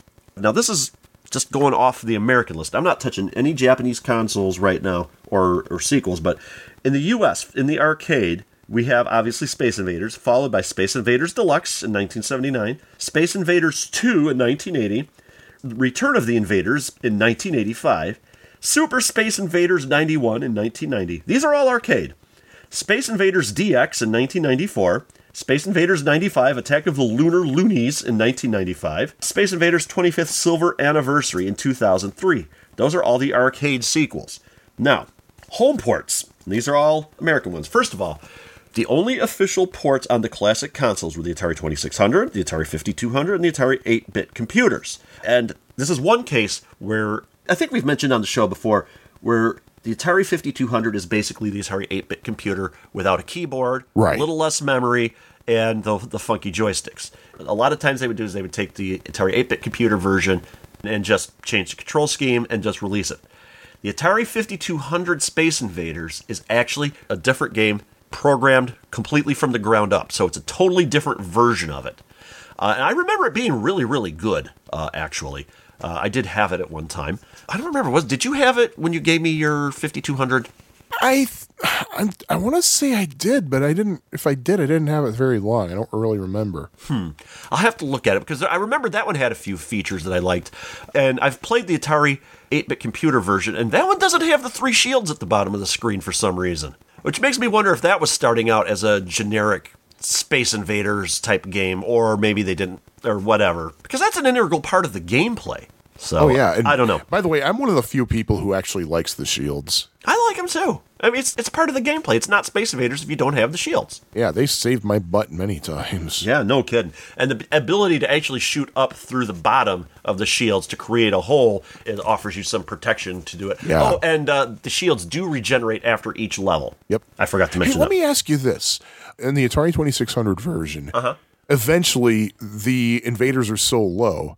How low are they? They start so low to the ground that you eventually no longer have shields at all. Exactly. I have not seen that in the arcade game. No, the way I understand it... Does that actually do that in the arcade game? The way I understand it is that they never start lower than the shields. You always have the shields, if what I've heard is correct. Now, I've never gotten past the second screen in this game, and it's rare for me to get past the first one, so I cannot comment on that with authority. Well, really, I can't comment on any of this with authority. Well, from what I can tell is they do get pretty low, but they will overlap the shields but not make them disappear, at least at the as far as I've gone. I think that's true. On the 2600 version, if they much as touch them, they're gone. They're gone. They're gone totally. They don't even just go away just a little bit where you still have some protection off. They're just totally gone. Oh, and by the way, I want to think I saw somewhere that after the 9th level in Space Invaders, the invaders start again, and this is the arcade, the invaders start up again like they were in the first level. I've not had any confirmation on that one way or the other, but I want to think I had heard that somewhere. But I've never made it far enough to be able to say, so. But the interesting thing about Space Invaders is, as I said, when it comes to the home ports, there was only those few Atari home ports, and AtariSoft didn't even make it for the other home consoles of the time. However, I don't know why Taito and Bally Midway's lawyers didn't go nuts on this, but every console has a version of the game in some form or another under different name. Intellivision had Space Armada. Now, ColecoVision had Gorf. And we talked about in Gorf, when we did that episode recently, that the home ports, they had to cut out the Galaxian level because of copyright thing, but they didn't cut out the first level, which was Astro Battles, which was Space Invaders, and the invaders looked like the Space Invaders from the arcade game. Obviously, it had to have been that Taito must not have been going after companies and suing them over this. Yeah, I think that's exactly what it is. That's why so many other consoles had Space Invaders-like games, but not actually Space Invaders. That way they could cheap out on licensing. I really don't know exactly how they could get away with that. I mean... Yeah, I don't know if it's loopholes or if it was just that... Maybe they just didn't think about lawyering up. Or maybe they didn't trademark the look and feel or whatever. But there was a computer called the Exidy Sorcerer. There was a game called Invaders for that. There's one called the Microtan 65 Space Invaders. TI-99-4A had TI Invaders. I remember, I've played that a couple of times, and I remember that being a really good version of it. The Tandy Color Computer had Space Assault, and there was also Color Space Invaders. VIC-20 had Avenger, so did the Commodore 64. There was Super Invaders for the BBC. ZX Spectrum had Spectral Invaders, Space Raiders, and Invaders. Oric had Oric Invaders. The Tandy Coco, Super Vaders, 64, again, had something called Arcade Classics in 87. Now we're getting more into different... Amiga had Amoeba Invaders. Yes, that's right. Let me see. The Atari ST... It just says Atari ST on this list, not even a name. Then the ZX Spectrum again. The Apple II had Apple Invaders. I want to think I may have played that one. And then there was LED and LCD handheld games. Let me see here. Tiger Electronics had a few LCD games. There were LED handheld games in 80 and 81 by Entex. And that's just some of what was ported. Oh, and we also have to mention, we should mention, going back to the 2600, Pepsi Invaders. Oh, yes. Yes. What that is apparently Coca-Cola was having a convention, and they wanted something a little unusual to give away to the attendees of the convention. And so they talked to Atari like, hey, Atari, what could you do for us? And so basically Atari hacked the graphics in Space Invaders to make it look like the word Pepsi, P-E-P-S-I. Now, if I'm not mistaken, there's in the Atari 2600 version of Space Invaders, there's only 6 invaders across instead of like the full whatever in the arcade. At Pepsi's only 5 letters, so one of the whole row of invaders... I don't remember what it was, but it didn't look like a Space Invader and it wasn't a letter. Other than that, it played exactly the same, and this is a highly sought-after collectible, if you will, because it's Space Invaders with a graphics hack, basically. Oh, you know what? The 6th Invader is one of the original Space Invaders. Just is it? So okay. You know. And the UFO is the Pepsi logo. Oh, yes, you are right. You are right on that. But yeah, that is a really rare game. It is a rarity 10, which is among the rarest. And you can... download the ROM and play it in an emulator, in case you're curious. Yeah. But it's just Space Invaders. I want to say that it also doesn't... it's not a full-featured Space Invaders. In fact, it's a timed game. There's a time limit. Really? Yeah. Oh, I didn't notice that. I have to try that again. I've played it a few times. You know what? I've played it a few times, but I played it, and it's Space Invaders. I played it for a few seconds, and I'm like, and the novelty just like wore off. It was just, it's just Space Invaders. If I'm going to play Space Invaders, I'm going to play Space Invaders. I'm not playing Pepsi Invaders. It has another name, actually. Coke Wins. Coke Wins. Fatality. I was talking about with ports and sequels. I only mentioned the arcade sequels. There are a bunch of them on different consoles and computers over time, and that were actual direct sequels to the arcade game. And on top of that, everything I was talking about is only a fraction of what was out there as far as clones and ports. And that, on top of that, that was only U.S. and European versions and clones of it. You go into Japanese version of the game, and that's a whole nother ball of wax right there. Yeah, and let's not even get into Antarctica. Because it's cold, you need a jacket, otherwise you'll catch a death of cold, or whatever. I don't know what the phrase is. Oh, yahi. Wow, I don't know. Do I really have more to say about Space Invaders? Tell us about your memories playing the game. A phrase that I've coined is the laundromat game. I believe I had said that Rally X was one of them, and I can't remember what I had mentioned it about another game. Space Invaders, they made tons of cabinets. In fact, Space Invaders is one of the few games that actually made the leap from the arcade to just about everywhere else. Space Invaders, I kind of classify as a laundromat-type game. Not now, but back then, it was a ubiquitous game. You did see it everywhere. You saw it. The first time I ever saw it was actually by one of the entrances at the Sears store at the Louis Joliet Mall, and I think I may have played it there.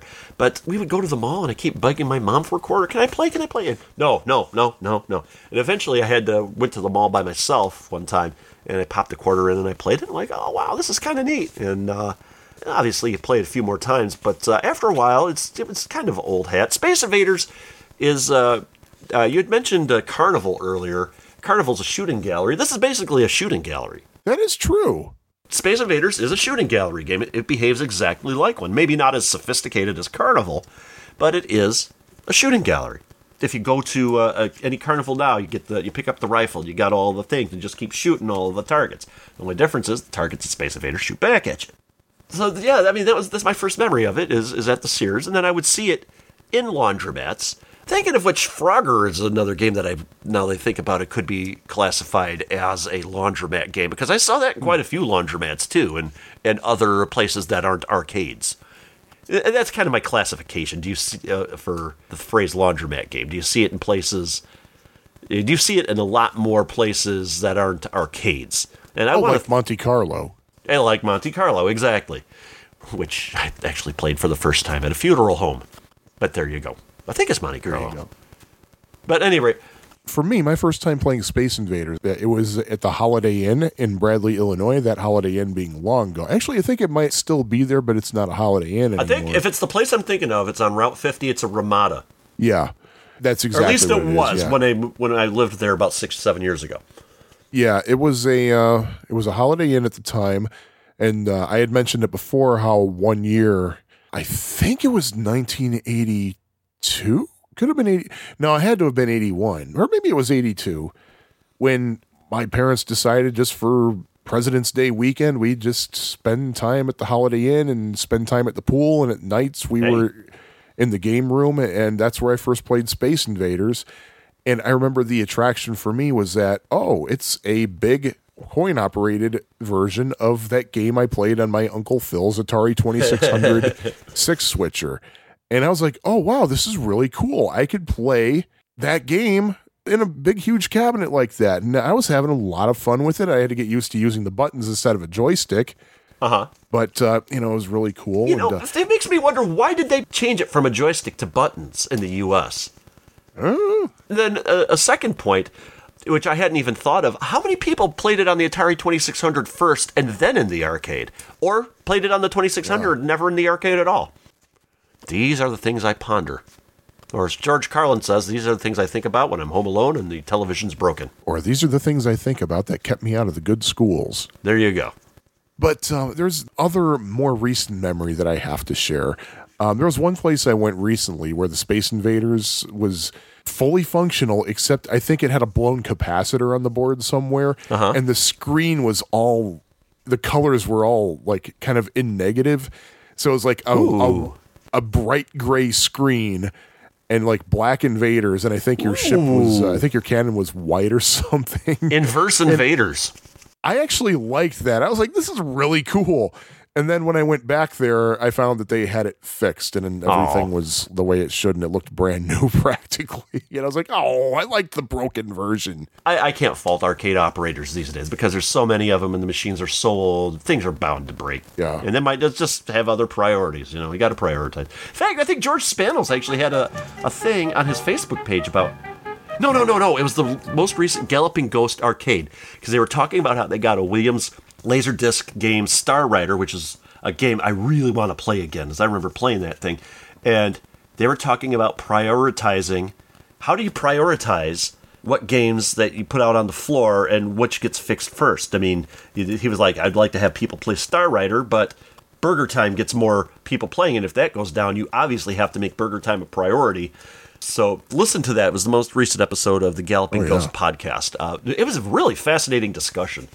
Seriously, listen to that. They don't record that often anymore. I think they're trying to do it a little more often than they have been over the summer. But yeah, this is like their first episode in a couple of months. But if you want to know how arcades operate these days and some of the challenges they have running them, listen to that. There's some really good, really good and interesting discussions in there.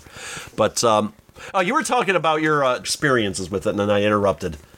Actually, I was pretty much done. That's what I had to say about it. I do want to add, though, that there is an Atari 7800 version of Space Invaders. Mm-hmm. It is a homebrew, though, programmed by Bob DiCrescenzo, a.k.a. Pac-Man Plus. Gee, there's a shock. Yeah. And let me guess, it's really good. Well, it's Bob DiCrescenzo quality. What can I say? So, yeah, that was redundant. It's very faithful to the arcade version. And there's a Easter egg. It's not a very well hidden Easter egg, but an Easter egg nonetheless that'll let you play with the 2600 graphics. Oh, sweet. Actually, the 2600 graphics, because the 7800 version of the Invaders, they're so like high res and everything, the 2600 Invaders don't really work very well with that. It's kind of hard to tell at first glance. Uh-huh. But yeah, it's good. And it has pretty much the same you can set the same variations you can in the 2600. Okay. You could have the moving shields and everything too. Tangent. It's just, yeah. Tangent, talking about Bob DiCrescenzo. Did you see this project he's working on? He was just fiddling around with a game for the 7800 where you got a guy and he's running around like a wider maze. It's going to be a two-player at the same time thing, whatever. And he's using the graphics from the facsimile of the graphics for the Intellivision AD&D Cloudy Mountain game as placeholders while he develops the game. Oh, right, yeah. And I told him, dude, you have to include those graphics at the very least as an Easter egg. That's really awesome, but I do have to be honest here. I wish he would finish Defender. I think he's working on that too, though. I think that this other thing is more of a kind of a proof of concept thing. Oh, and the there's an interesting little tidbit about Space Invaders for the 7800. Yes. A couple of years ago, there was a 30th anniversary cart that was put out that collects several of Bob's homebrews. Yes, you were telling me about that. He hasn't been doing it for 30 years. We're just talking about 30th anniversary of the 7800. Right.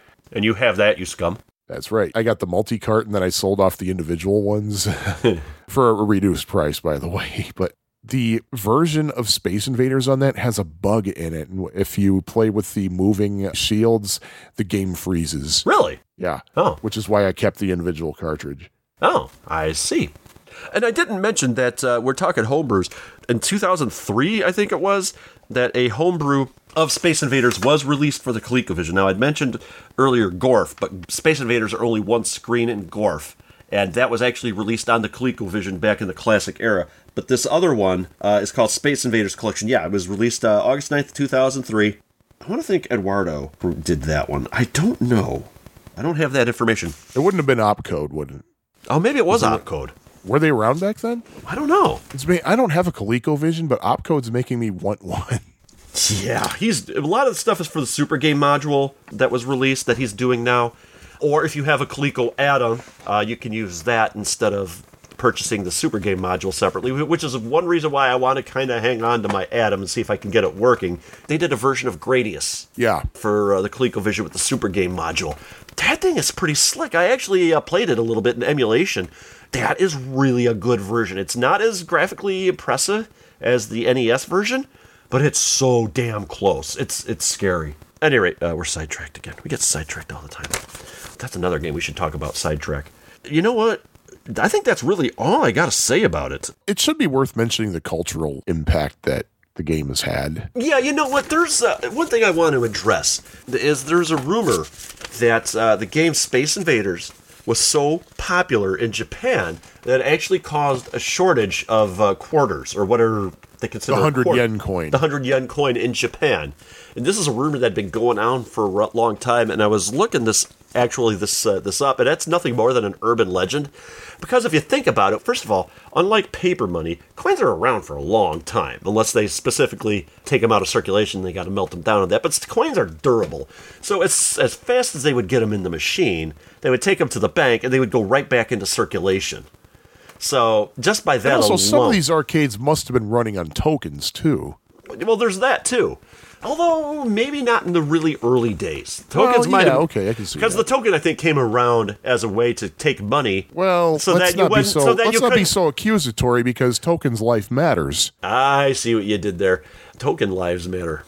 But what happens is, with a quarter, you remember you have a quarter, you can spend it anywhere. You go to an arcade, you put $1 in the coin changer, you get 4 tokens. And say, like, you play 3 of them, and you got a token, and... you can only use it at that arcade or at that chain of arcades. And if you forget about it and you don't ever use it, well, then they just made a quarter and they didn't deliver anything for you. So the token idea was kind of smart for the arcade to do from an owner-operator standpoint, not so much from a consumer standpoint.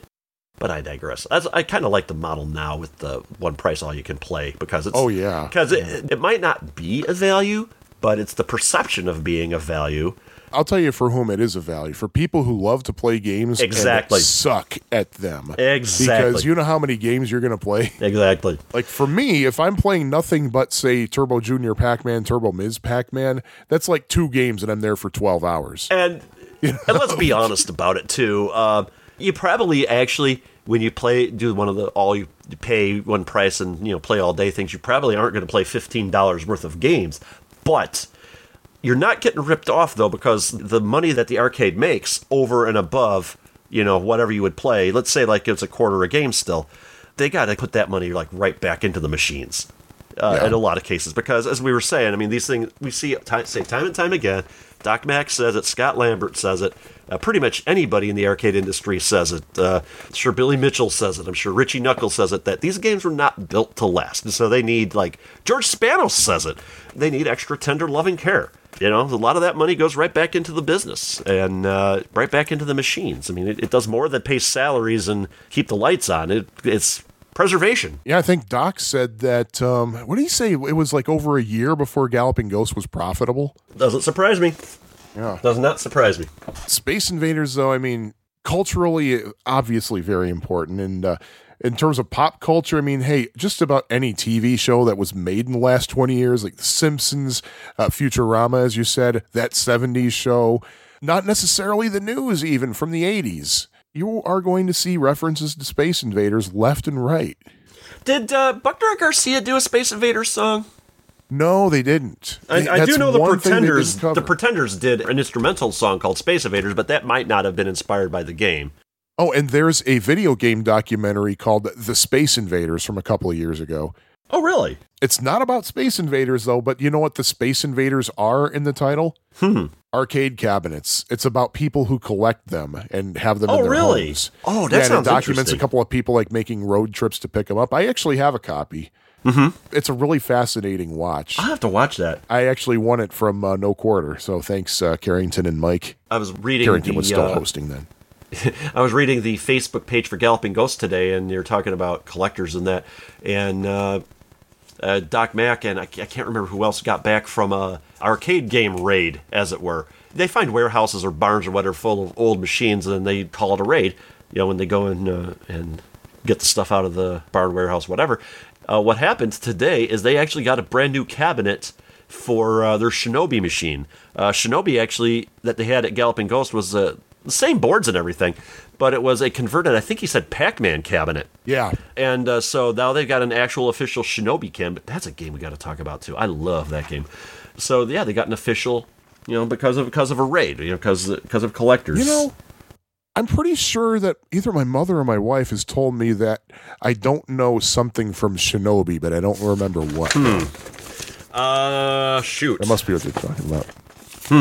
I don't know. Do you know? Have you heard that expression? I don't know.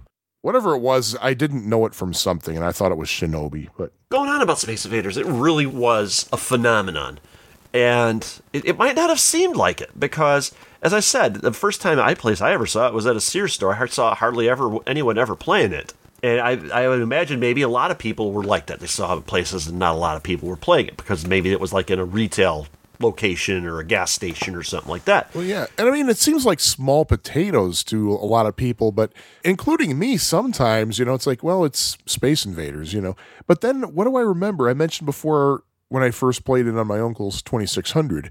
And I remember one day when we were at his house, I said, hey, can we play Space Invaders? And I didn't even say Atari. I said Space Invaders. Mm-hmm. Yeah. So that's the first thing that came to my mind was Space Invaders. Yeah. It's just amazing the impact this game had. Probably more so than any other video game in history, this game inspired people to learn programming, learn how to create games. Dude. A couple of years ago when I was home from work, I don't remember if I took the day off or if I was just plain sick. I actually tried to make Space Invaders out of jQuery. Really? Yeah. How did it go? I got the graphics down, but the thing is, I didn't realize how slow jQuery is for this kind of thing. So I was like, yeah, screw it. Oh, one other thing about the Atari 2600 version that's notable is with the Atari 2600 version, you can only have like a few different characters on screen at one time before they start flickering. They had, 40-some, I don't remember the exact number of invaders that are in Space Invaders on the 2600. They did that game with no flicker at all. That is so true. There's no flicker. I never thought of that. And I was reading somewhere there is a trick how they were able to do that, because the invaders really aren't sprites, but I want to think they said they were, stamped graphics that they update. I don't remember the exact reason how they did that, but that was something very amazing, because really flicker on the 2600 really wasn't a thing that was at least notable on the 2600 yet. Not until Pac-Man came along for it.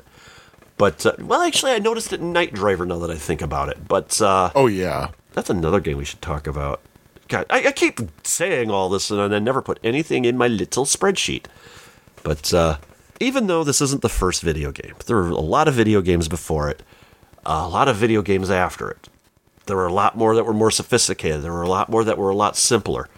Space Invaders has been called the grandfather of the video game industry. And I think from a cultural and importance aspect of the game, this is indeed the grandfather of video games. Well, it is in the way that apparently there was actually a video game crash in 1977. Which I had not heard about. I had not heard about either until I was researching. 1977, I would have been 9. We had the first mall in the Joliet area open in 1975. That was the late, great Jefferson Square Mall. And they had an arcade in there, that game place, which I kind of liked. And it opened in there. And I never got in there. First of all, I was just a kid I was 7 years old when that place opened, and we would go there once in a while, go to Weebolt's or Ward's, or maybe once in a while to the movie theater. But we never stopped at the at that game place. They didn't even have a food court in there. That was how primitive and small that mall was. Yeah. They had a Walgreens in there that had an entrance on the outside too. That was something unheard of.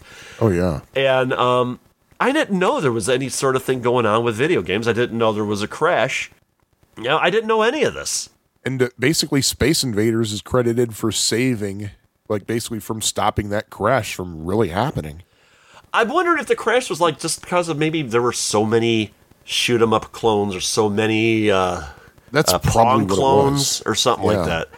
Because Pong was another thing that was copied. And you had Pong in the arcades, and then there are dozens of Pong consoles you can get for home. And not all of them were official. In fact, I would say very few of them were. And that's just the thing. And honestly, you know what? We really should, even though Pong is simple, we really should talk about Pong at some point. We should. Even if it's just a little short episode to put in between if we're want to take a break or something. We should really talk about Pong. It's the simplest game that was ever created. Well, no, not really. But it's simplest of the coin-op era, I'll say at the very least. The game that came before it in the arcade was actually a hell of a lot more complex, which is weird. So, But anyway. But oh, I did tell you, speaking of that game, that we visited when we went to Springfield, Illinois, a couple of, about a month and a half ago now, to go to the state fair. We stopped in Atlanta, Illinois, and we went to the Route 66 Arcade Museum. Yeah, and tell me about that. There's nobody really attending it, but it was open. It was kind of like in the city's Chamber of Commerce offices, and they had the machines on, and they had a couple of change machines. They had games from different eras, from more recent to older ones. They actually had an Atari video pinball cabinet there. Oh, really? Yes, and that was very fascinating. Oh. My daughter Gretchen loved that. And they had a computer space in there. You're kidding. No, it wasn't working. Was it official? It was an official computer space. It was the fiberglass cabinet and everything. And it had like 5-6 buttons on it. I really wish it was working because I wanted to play it so badly. But and I probably would have played it badly. Oh, yeah, the reason I had to ask if it's official, because when I went to Silverball in Asbury Park last year, there was a Pong cabinet there. Uh-huh. And I was like, oh, wow, Pong. I took a picture of it and I posted it on Facebook. And Jeff Prescott from No Quarter said, oh, you know what? That's a fake Pong cabinet. It's a Pong cabinet, but with a home Pong console. In fact, it's the Atari home Pong console inside it. He could tell from the screensaver. And I saw the Atari Pong console at Midwest Gaming Classic, and he is absolutely right. Seriously, if you're ever driving Interstate 55 between Bloomington, Illinois, and Springfield, Illinois... First of all, our prayers are with you. Well, but get off on Route 66 south of Bloomington. First of all, Route 66 is so much more beautiful than 55 through there, especially if you're going through the town of Funks Grove, which if you go through Funks Grove, pick up some of the fresh maple syrup that they make there. Oh, gosh, that stuff is so good. But... the town of Atlanta, Illinois, and the town just north of that, the name escaping me for the moment, there are two classic arcades in both towns. They're both run by the same guy. And the one in Atlanta is the one we hit, which is actually the sister arcade to the other one. McLean, Illinois. That's the town. It's in town. There's a big truck stop there on 55 called the Dixie Truckers Home, but that one's in downtown McLean. But... stop in one of those arcades. It's a nice way to break up a trip from Chicago to St. Louis. And they're not huge. And there's only a handful of games. Some of them work, some of them don't. But it's definitely worth stopping in because it's just a good way to stretch, relax. And then you're in small town Illinois, and it's really a nice experience. It's nice to go into those places, and like I said, they had a computer space, and it was a real one, the real fiberglass cabinet and everything. I just wish it was working because I wanted to play it. Link in the show notes. And the guy also refurbishes and sells machines too. By the way, it's not just the arcades. Oh, awesome. So he's into it more than just for the arcades. And I think Doc Max talked about it, the arcade there a few times. I think he has. Yeah. So there you go. That's a side note. They didn't have a Pong, which kind of disappointed me, but it was worth to see the computer space and a working Atari video pinball arcade machine. That is a really neat looking machine.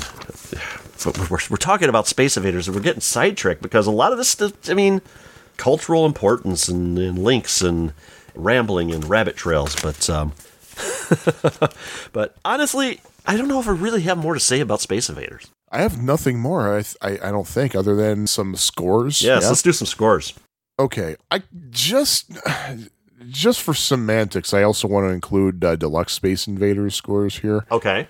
But first, Standard Space Invaders here, which was released in June 1978 in Japan and then July 1978 in North America, by the way. Richie Knuckles has the Twin Galaxies world record, verified November 8th, 2011 with 184,870. Wow. This is also a low-scoring game. Yeah, so that's pretty freaking good, by the way, I'd mentioned about the trick about getting a 300-point score on the mystery ship every time. The guy who did that, name escaping me for the moment, Furrer, when he was talking about this trick, he was saying that this trick helped him get through playing the game for 36 hours. So yikes. Yeah. Mm-hmm. I would think I would get boring after a while, but anyway. Yeah. But the deluxe variation, Matt Brass has the world record verified September 16th, 1982, 425,230. That's for Twin Galaxies. For Orcade.com, Donald Hayes, who has a lot of records, has the Orcade.com record for the standard Space Invaders, performed August 8th, 2009, during the first annual Richie Knuckles Invitational. He scored 62,200.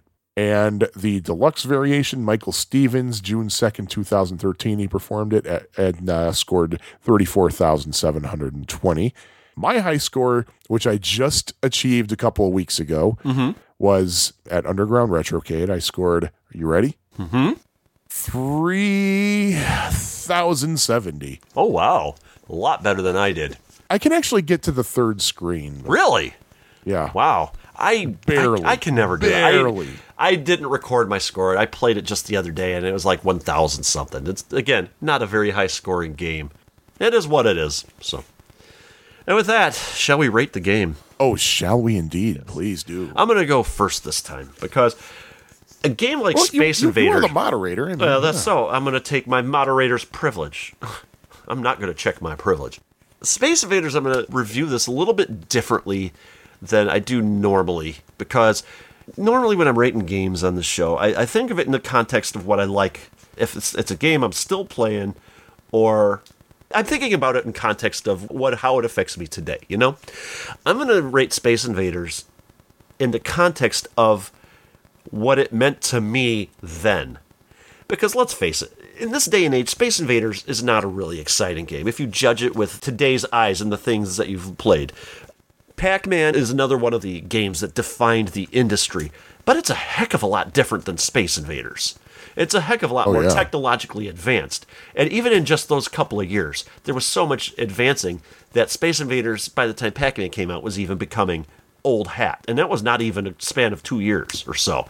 So I'm going to review it from the time it was released and my opinions of it then.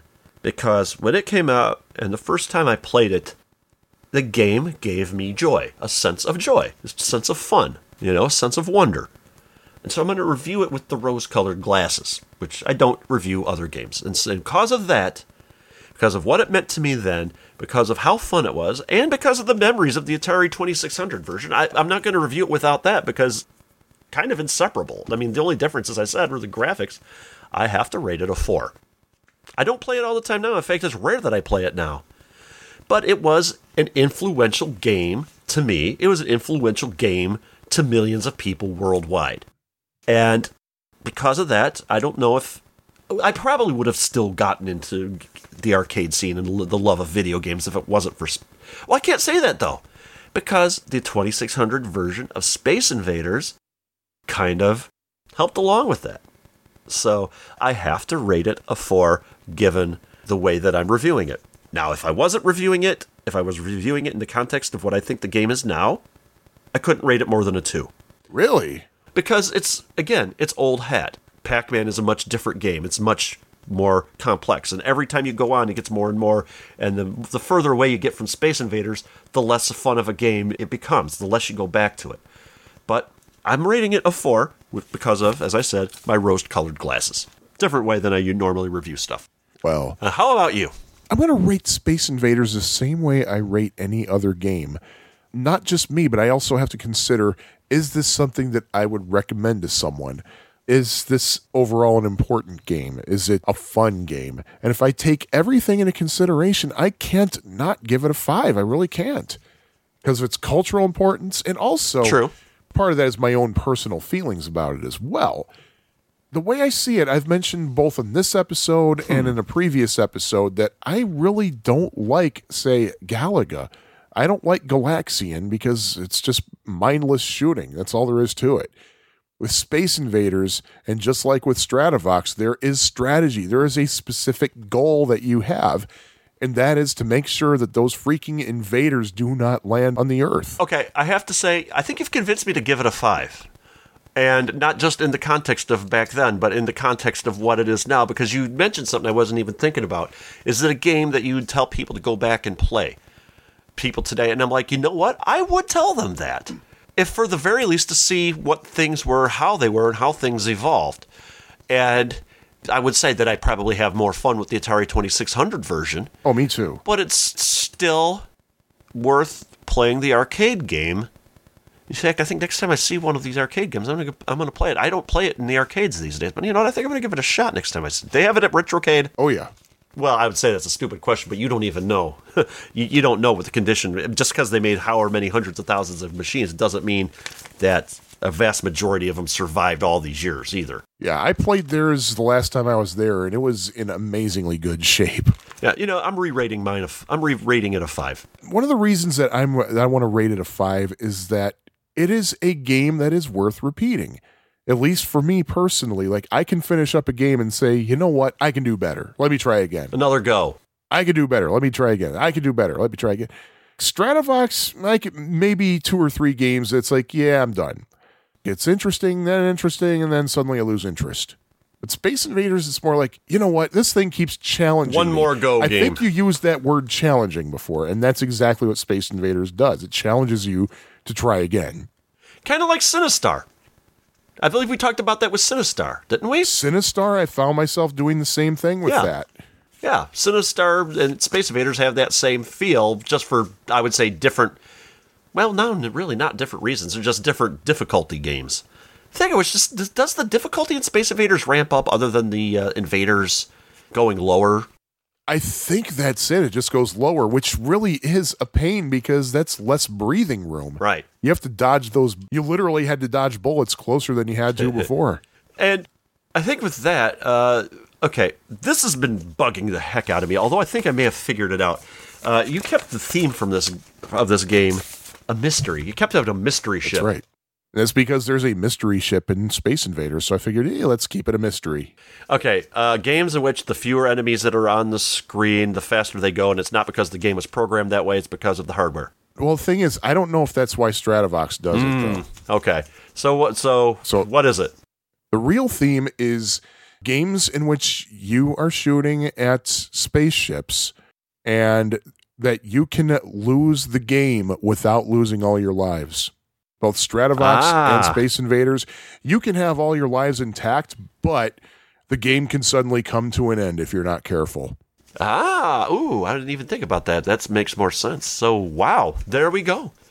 And with that, I think we should talk about the next couple of episodes. Oh, first of all, next episode is going to be another one of our special, a very special Pie Factory. We are going to be talking about the Sega Genesis home console.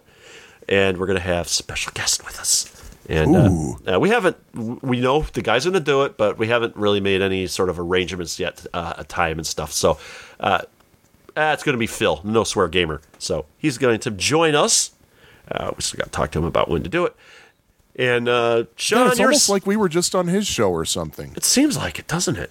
And that's right. We were on his show recently, the most recent 7800 Game by Game podcast. They only got 2 more episodes coming of that, I think. Yeah, and then that's it. That show's wrapping up. And then I hear there's going to be something else in the works with someone to continue the 7800 legacy, but I have no idea what's going on with that. So I just, rumors. Yeah, hopefully they'll keep us informed. But and also who was on with us was one of our Patreon sponsors, Greg Polender, Soulblazer. So thank you, Soulblazer. One more thing about the before we continue with that. One more thing about the Genesis episode. You said something about a contest. Oh, did I? Yeah, you did. Make sure you listen to episode 41. Okay. And should something happen with scheduling, we do have another episode lined up, and that will be Nibbler and Rescue. So Nibbler and Rescue. Yes. But as I was saying, thank you to Soulblazer, and also thank you to Kyle Eder, Michael D'Angelo, Scott Lambert, Nate Lockhart, Richard Valdez, Keith Sheehan, Jonas Rulo, and Rory Coleman. Thank you for your Patreon edge, I guess. If it wasn't for you, we wouldn't be half the people we are today. That's right. Or something like that. So I think with that, we will put another Pie Factory in the blender and hit liquefy. And we will see you all again in a few weeks. And remember, dang, I forgot what I was going to say. Yeah, well, you'll think about it. Well, goodbye. Bye. A 1 and a 2 and a... This episode of the Pie Factory podcast was edited and produced by Hyde St. Pierre. Opening theme is The Happy L, composed by Sean Courtney. Love theme from Addenda and Errata was composed by Jim Goebel. Follow the Pie Factory podcast via Facebook, Twitter at PieFactoryPFP or on PieFactoryPodcast.com. Support the show at patreon.com/PieFactoryPodcast. Go yourself, my friend. Go yourself, my friend. Go get it in the end. If you just go yourself, my friend. We should put that to the test. See who's better at what type of game. Or are you going to just wipe the floor with me? Maybe we should do that at Underground Retrocade this coming weekend. What, wipe the floor with you? Yes. Like if somebody spills a drink in the little lounge area, like, Jimmy G, come here. Come on, gotta wipe the floor. Yeah, pretty much. That's how I get my sustenance. Through osmosis. Okay. I couldn't get into it. I tried watching it. There was one episode. It was so heart-rending.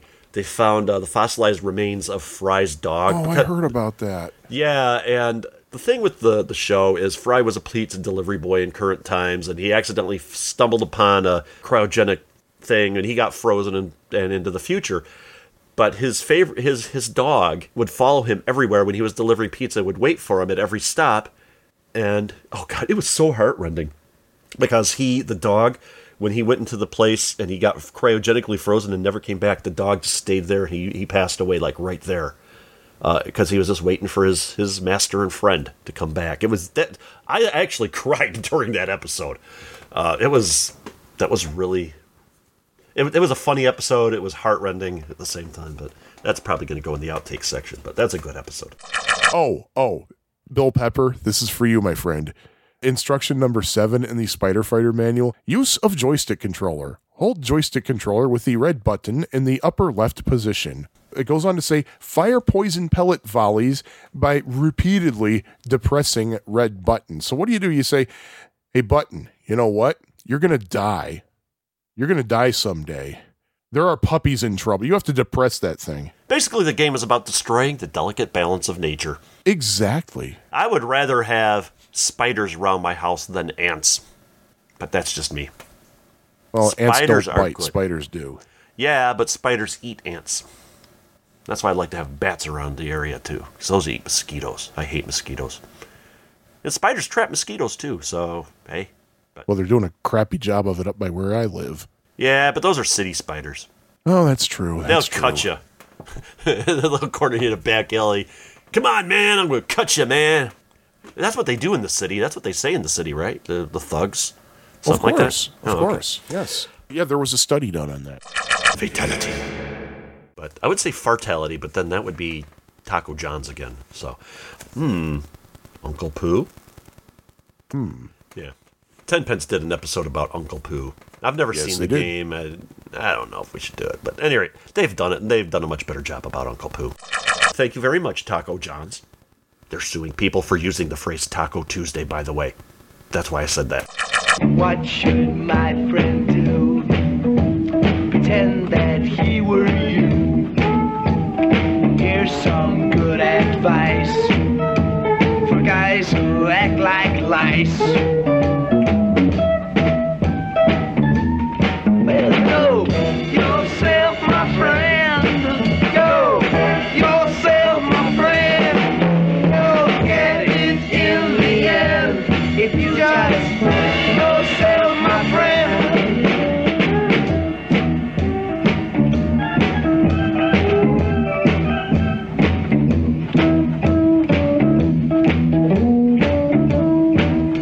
My friend gave me a girl. My girl gave me a whirl. This was her parting word.